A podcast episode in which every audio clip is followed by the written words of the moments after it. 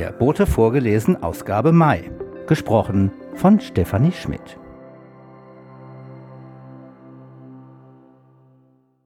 Editorial von Ulrike Zeising. Liebe Borstellerinnen, liebe Borsteller. 2018 gab es in Großborstel einen kleinen Aufstand. Es bildete sich eine Bürgerinitiative gegen das Bauprojekt Petersen Park auf dem alten Strüver-Gelände. Hauptärgernis? Das Verkehrskonzept, welches die gesamten Verkehre aus der Wohnbebauung über Stavenhagenstraße und Niendorfer Weg und damit durch die Wohnstraßen von Großborstel leiten würde. Der Kommunalverein lud im November 2018 zu einer Infoveranstaltung mit dem Investor Jens Heidmann aus dem planenden Architekturbüro Heidmann und Montufar ein. Es kamen fast 100 Borsteller und man einigte sich nach lebhafter Diskussion darauf, dass der Investor versprach, zu prüfen, ob die Verkehre aus den 420 Wohnungen auch durch die Tiefgarage über die Papenreihe abfließen könnten. Im Februar 2022 bekamen wir aus der Bezirkspolitik den Hinweis, dass der Bebauungsplan keine Durchfahrt durch die Tiefgarage zur Papenreihe vorsieht, sondern dass diese Möglichkeit nur dem gewerblichen Verkehr offen steht. Auf unsere Anfrage bestätigte die Leiterin der Stadtplanung im Bezirksamt, Cordula Ernsing, dass man dort keine Notwendigkeit dafür sehe, da ein Gutachten bestätigt habe, dass die Stavenhagenstraße und der Niendorfer Weg genügend Leistungsfähigkeit aufweisen, um die neuen Verkehre aufzunehmen. Also lud der Kommunalverein erneut zu einer Infoveranstaltung ein, dieses Mal am 30. März 2022. Wieder kamen über 100 interessierte Borsteller sowie Jens Heidmann und Carlos Montufar und ohne Diskussion oder Nachfrage präsentierte man den aktuellen Entwurf, der eine Durchfahrt für PKWs in beide Richtungen von und zur Papenreihe vorsieht. Weil versprochen ist versprochen. Warum ich das so ausführlich erzähle? Weil hier mal Wort gehalten wird, ein Versprechen gehalten wird. Das tut gut in Zeiten, wo seit Trump Wahrheit und Verlässlichkeit oft bedeutungslos geworden sind. Gut tut auch das Engagement vieler Borsteller. Es gibt eine neue, sehr schöne Initiative, die den Menschen helfen möchte, die in Großborstel Schutz gefunden haben vor dem russischen Vernichtungskrieg in der Ukraine. Gudrun Pau und Petra Bäumer schaffen im Gemeindesaal St. Peter einen Treffpunkt für Ukrainer und Ukrainerinnen, die in Großborstel eine Unterkunft gefunden haben oder deren Kinder hier eingeschult wurden. Wolf Lüders organisiert Deutschunterricht. Und, ehe ich es vergesse, es gibt noch eine schöne Nachricht aus der Infoveranstaltung vom 30. März zu berichten. Jens Heidmann hat schon 2008 eine Montessori-Schule in Eimsbüttel gebaut, die von dem Pädagogen-Ehepaar Christa Fröhlich-Dietmer und Volker Dietmer geleitet wird. Offensichtlich ist es gelungen, die beiden davon zu überzeugen, eine weitere Montessori-Schule von der Vorschule bis zum Abitur in das Projekt Petersen Park fest einzuplanen. Damit bekommt Großborstel neben der bald fünfzügigen Karl-Götze-Grundschule nun außer der modernen Schule Hamburg eine weitere Vollschule bis zum Abitur, die auch wieder eine Modellschule ist. Das tut dem Stadtteil sicher sehr gut. Herzlich, Ihre Ulrike Zeising.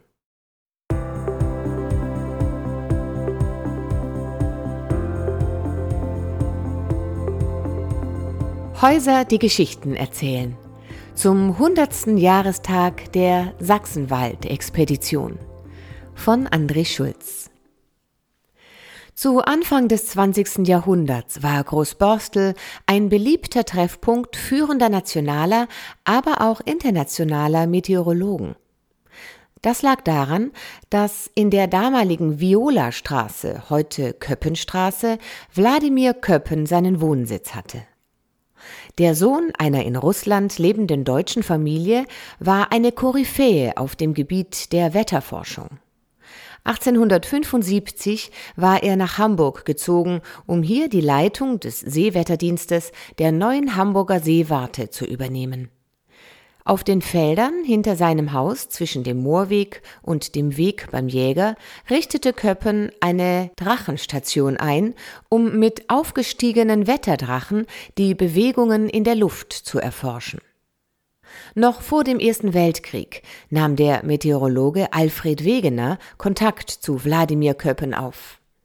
Wegener war die Symmetrie der Küstenlinien von Südamerika und Afrika aufgefallen und er hatte daraus seine Theorie der Kontinentalverschiebung entwickelt, die damals aber kaum Anerkennung fand. In Köppens Haus lernte Alfred Wegener Köppens Tochter Else kennen. 1913 heiratete das Paar. Nach dem Ersten Weltkrieg nahm Wegener eine Stelle als Leiter der Versuchsanstalt der Seewarte an und zog mit seiner Familie in Köppens Haus in der Violastraße 7 ein. 1921 wurde Wegener zudem als außerordentlicher Professor an die neu gegründete Hamburger Universität berufen. Im Gefolge von Alfred Wegener kamen weitere Meteorologen nach Hamburg. Wegener brachte seinen Bruder Kurt mit, der nun ebenfalls an der Seewarte arbeitete und auch eine Wohnung in Großborstel bezog. Nach drei Jahren ging Kurt Wegener aber bereits nach Berlin, um dort für den Wetterdienst Höhenflüge durchzuführen. Er war begeisterter Flieger. Ebenfalls 1919 kam Johannes Georgi nach Hamburg. Wegener und Georgi hatten sich in Marburg kennengelernt, wo Wegener vor dem Ersten Weltkrieg als Privatdozent tätig war. Georgi bezog später ein altes redgedecktes Fachwerkhaus an der Borsteler Chaussee, in dem er bis zu seinem Lebensende wohnte und das dort heute noch steht. Schließlich holte Alfred Wegener auch noch Erich Kuhlbrot nach Hamburg und machte ihn zu seinem Assistenten. Die beiden Forscher hatten sich während des Ersten Weltkrieges in Mazedonien kennengelernt, wo Wegener eine Wetterstation des deutschen Heeres leitete und Kohlbrot ihm unterstellt war. Wegen des Ersten Weltkrieges hatte Kuhlbrot sein Studium eigentlich ohne Abschluss beendet, aber Wegener schlug Kuhlbrot vor, die Promotion nachzuholen, damit Kuhlbrot ihn bei seinen Vorlesungen an der Universität vertreten konnte, in den Zeiten, in denen der abenteuerlustige Wegener auf seinen Forschungsreisen war. Kuhlbrot folgte diesem Vorschlag gerne. Erich Kuhlbrot wohnte nicht in Großborstel, sondern in Eppendorf. Er war aber in Großborstel häufig zu Gast. In der von Köppen errichteten Wetterstation, nichts weiter als eine kleine Hütte mit einigen Befestigungsvorrichtungen für die Wetterdrachen, teilte Kuhlbrot sich in den 1920er Jahren einen Schreibtisch mit Alfred Wegener. Es gab in der Hütte noch einen zweiten Arbeitsplatz, der von Johannes Georgi besetzt war. Über das rein berufliche hinaus gewann Großborstel für Erich Kuhlbrot aber noch eine weitere Bedeutung. Im Haus von Johannes Georgi lernte er nämlich später seine Frau Luzi Räder kennen. Sie war Georgis Assistentin. Das Paar heiratete 1929. Die Zeit nach dem Ersten Weltkrieg war in Deutschland von großer Not und Mangel geprägt. Es fehlte an allem. Die Familien Köppen und Wegener lebten größtenteils von dem, was sie im eigenen Garten anbauen konnten. Die geringen finanziellen Einkünfte fraß die Inflation weg. So war es für Alfred Wegener und seinen Assistenten Erich Kuhlbrot bestimmt eine willkommene Abwechslung, als sie Anfang 1922 den Auftrag zu einer Forschungsfahrt auf dem Atlantik erhielten. In der Zeit vor dem Ersten Weltkrieg hatte die Entwicklung von Luftschiffen, Zeppelinen, einen Aufschwung genommen. Im Krieg wurden die Luftschiffe zumeist militärisch eingesetzt. Nach Ende des Krieges musste das Deutsche Reich deshalb die noch intakten Luftschiffe abgeben. Im Versailler Vertrag war dem Deutschen Reich der Bau von neuen Luftschiffen, auch Flugzeugen, dann ausdrücklich untersagt. Aber man dachte voraus. In ihrer Außenpolitik bemühte sich die Reichsregierung um eine Abmilderung der rigiden Bestimmungen des Versailler Vertrages und hatte mit dem Vertrag von Rapallo einen ersten Erfolg erzielt. Am 22. April normalisierte das Deutsche Reich mit diesem Vertrag seine Beziehungen zum nun sozialistischen Russland. Drei Jahre später folgte der Vertrag von Locarno, in dem Außenminister Gustav Stresemann für das Deutsche Reich unter anderem die neuen Westgrenzen des Deutschen Reiches ohne Elsass-Lothringen und Eupen-Malmedy festschrieb, dafür aber eine Reihe von Erleichterungen gegenüber den Bestimmungen des Versailler Vertrages erreichte. Als eines der Ergebnisse war Deutschland nach 1925 auch der Bau von Luftschiffen und Flugzeugen wieder erlaubt. Luftschiffe eröffneten zu Beginn der 1920er Jahre die Möglichkeit zu schnelleren Reisen über den Atlantik hinweg als Alternative zu den länger dauernden Reisen per Schiff. Auch Reisen nach Fernost waren mit Luftschiffen gut denkbar. Allerdings waren die großen leichten Luftschiffe in hohem Maße von den Wetterbedingungen abhängig und Unwettern ausgesetzt. Das galt ganz besonders bei Reisen über dem Meer. Im Hinblick auf die kommenden Transatlantikfahrten mit Luftschiffen nach Süd- und Nordamerika hatte die Luftfahrtindustrie also ein hohes Interesse, mehr über die Wetterbedingungen auf den geplanten Routen zu erfahren. Allerdings waren solche Forschungen 1922 gemäß dem Versailler Vertrag in Deutschland ebenfalls verboten, konnten also nicht offiziell auf einem Forschungsschiff durchgeführt werden. Alfred Wegener und sein Assistent Erich Kuhlbrot mussten verdeckt arbeiten. Anfang März schifften sich die beiden Forscher auf einem Frachtschiff der Hamburg-Amerikanische Paketfahrtaktiengesellschaft HAPAC ein. Offiziell gehörten die beiden Forscher zur Crew. Am 17. März 1922, fast genau vor 100 Jahren, legte die Sachsenwald ab. Das erste Ziel war Kuba. Fortsetzung folgt.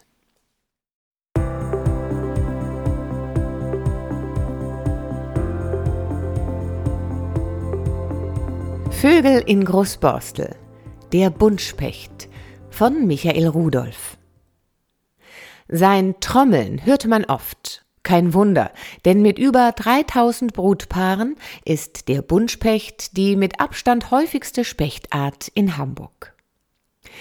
Der Buntspecht kommt über das ganze Stadtgebiet verbreitet vor, wobei sein Bestand die größte Dichte in Laub- und Mischwäldern erreicht aber auch Nadelwälder, waldartige Grünanlagen und große Gärten mit zumindest einigen älteren Bäumen besetzt er regelmäßig.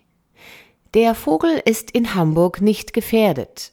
Ganz im Gegenteil, die Population hat in den letzten zehn Jahren kontinuierlich zugenommen.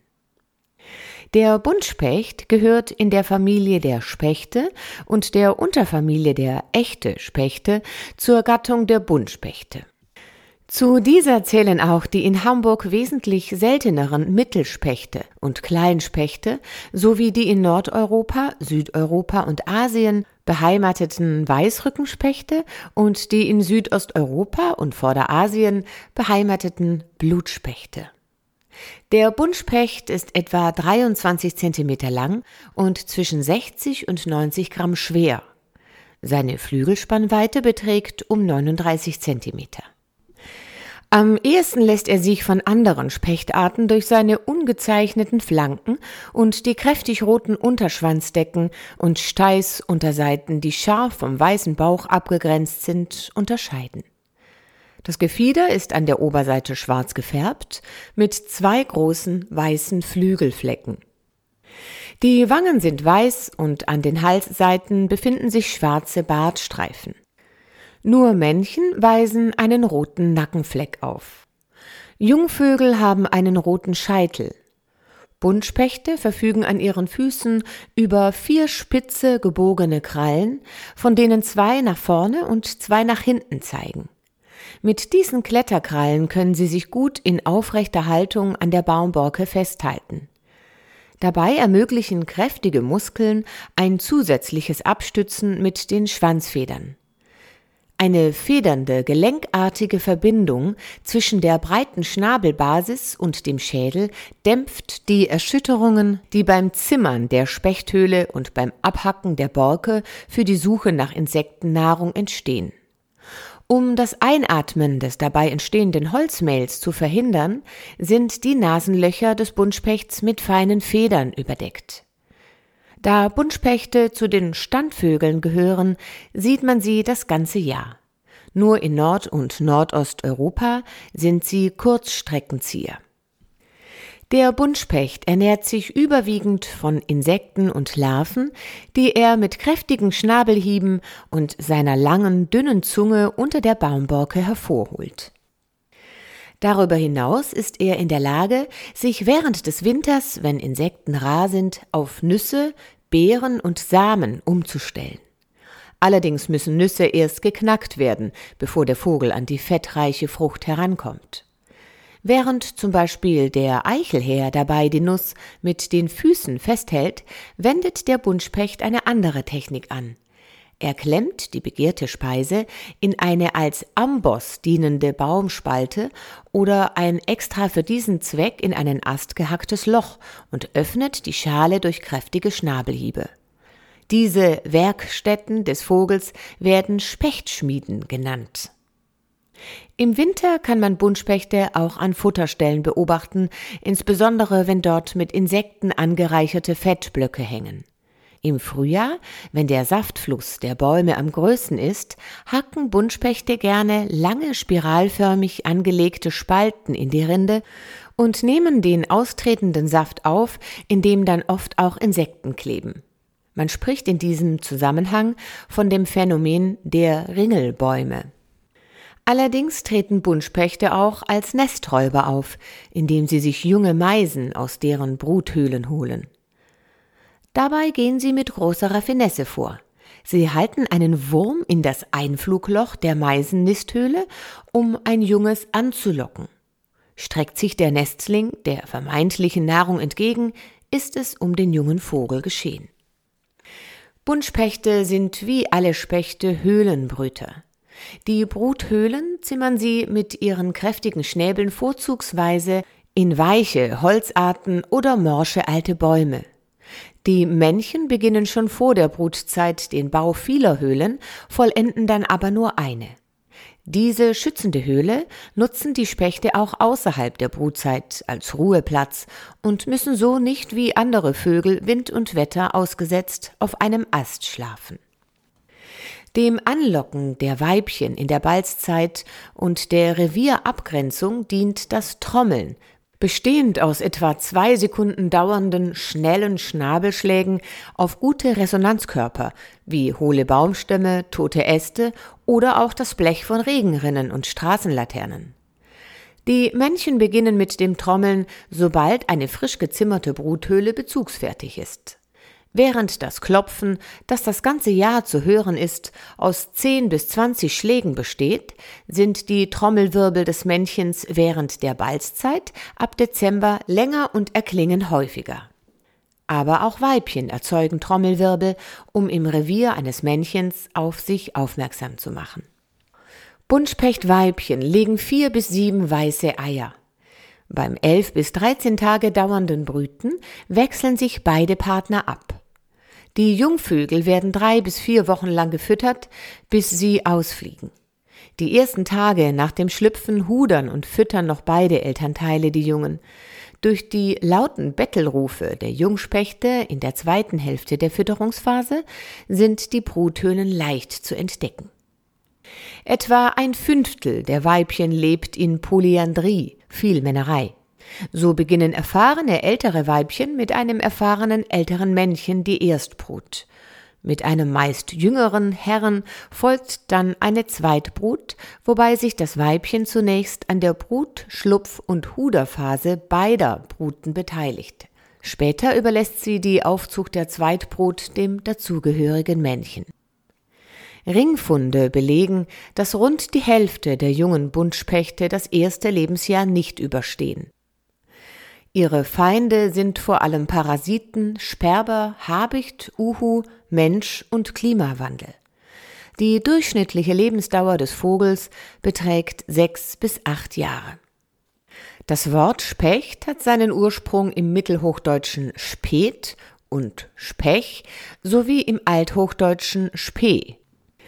Es gibt heute einige Komposita, Wortkombinationen, in denen das Wort Specht enthalten ist.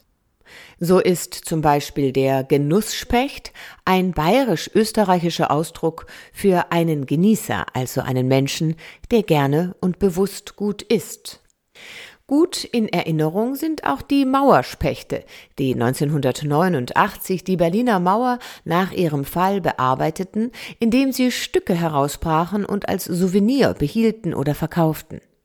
Mauerspecht ist außerdem ein alter Name für einen Vogel, der in nahezu allen europäischen und asiatischen Gebirgen lebt und Mauerläufer heißt. Auch der Buntspecht wird gelegentlich als Mauerspecht bezeichnet, weil er immer wieder in wärmedämmende Verkleidungen von Gebäuden Höhlen hämmert, die er jedoch nicht als Bruthöhle nutzt. Das Kompositum Schluckspecht hat seinen Ursprung im bereits erwähnten Verhalten vieler Spechte, Baumrinden anzupicken und den austretenden Saft zu schlucken. Sie sind dann also richtige Schluckspechte, so wie die Personen, die viel Alkohol trinken. Und schließlich ist Schluckspecht ein anderer Name für den Trinkvogel, Wippvogel oder Pickvogel, ein mit Methanol gefüllter vogelförmiger Hohlkörper aus Glas, der ständig wiederholende nickende Bewegungen macht, ausgelöst durch physikalische Veränderungen des Methanols im Hohlkörper. Angesichts so vielfältiger Verbindungen des Wortes Specht sprechen wir diesem auffällig schönen Vogel schlussendlich folgende, zwar scherzhafte, aber nicht minder verdiente Anerkennung aus. Nicht schlecht, Herr Specht.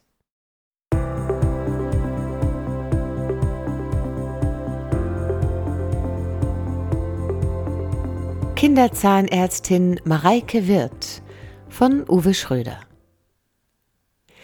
es beginnt mit dem ersten Zahn, der zunächst leuchtend weiß durchs Zahnfleisch schimmert und dann eines Tages plötzlich das Licht der Welt erblickt. Zahngesundheit ist ein Thema, das uns ein Leben lang begleitet, und gesunde Zähne schmücken besser als jede Perlenkette. Noch wichtiger sind sie jedoch für die körperliche Entwicklung. Deshalb ist es ratsam, auf die Zahngesundheit schon bei kleinen Kindern zu achten. Mareike Wirth ist spezialisiert auf Kinderzahnmedizin. Ihre Praxisräume sind angeschlossen an die weitläufige Zahnarztpraxis ihres Mannes, Dr. Johannes Wirth, in der Borsteler Chaussee 3. Hier können die Jüngsten in Ruhe behandelt werden. Eine entspannte Atmosphäre und psychologisches Feingefühl scheint das A und O der Kinderzahnmedizin zu sein. Versetzen wir uns in die Lage von Kindern. Was fällt als erstes auf in der Praxis von Mareike Wirth? Gleich hinter einer Sitzgruppe am gesonderten Eingangsbereich erblicken wir eine kleine Lego-Landschaft. Zwei der drei Kinder von Mareike und Johannes Wirth machen sich sofort an die Arbeit. Ferdinand, sechs, und Moritz, fünf, inspizieren die Ritter-Lego-Burg. Fritz, eineinhalb, schaut vom Arm der Mutter aus begeistert zu. Heute sind die drei mit beim Fototermin für den Boten. Wie alle kleinen Patientinnen und Patienten freuen sie sich, wenn sie sich endlich auf den Behandlungsstuhl legen dürfen. Das Geheimnis für ihr Interesse zeigt sich in der Decke über dem Zahnarztstuhl. Die große schwarze Glasplatte ist ein Monitor, auf dem Filme abgespielt werden können. Die Kinder der Wirts schauen kein Fernsehen in der Woche und so freuen sie sich jedes Mal auf die Untersuchung. Viele Eltern kommen mit ihrem Kind schon, wenn der erste Zahn da ist, erklärt Mareike Wirth, während sie mit der Zahnkontrolle bei Ferdinand, dem Ältesten, fortfährt. Also mit etwa sechs bis zwölf Monaten. Mareike Wirth beantwortet beim ersten Zahnarzttermin unter anderem Fragen zur Zahnpflege oder zur richtigen Ernährung. Gut ist es, wenn das Kind sich schon mit der Praxis spielerisch vertraut machen kann. Warum kommen die Kinder in die Praxis? Die Gründe sind natürlich vielfältig, berichtet Mareike Wirth. Oft ist es nur eine Kontrolluntersuchung. Manchmal bereiten Zähne der Kleinen auch Probleme.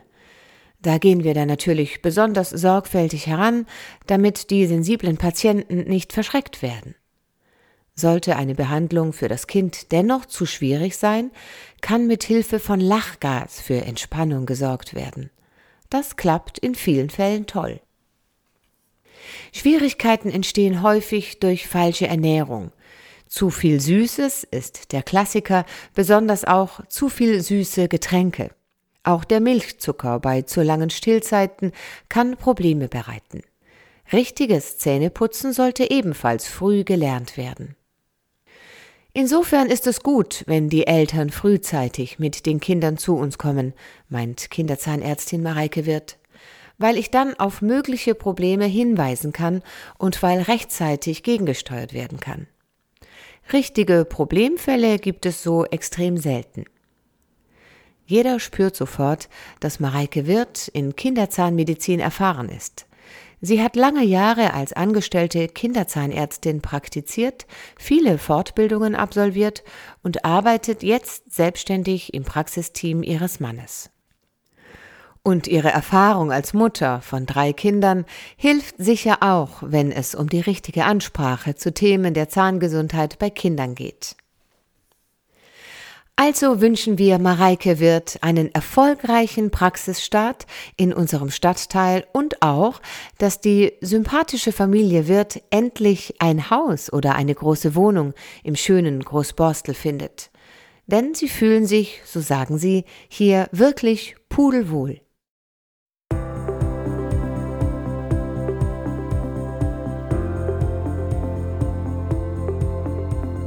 Das war der Bote vorgelesen. Gesprochen von Stefanie Schmidt. Der Bote im Ohr und der Bote vorgelesen werden produziert von Auf Wellenlänge www.aufwellenlänge.de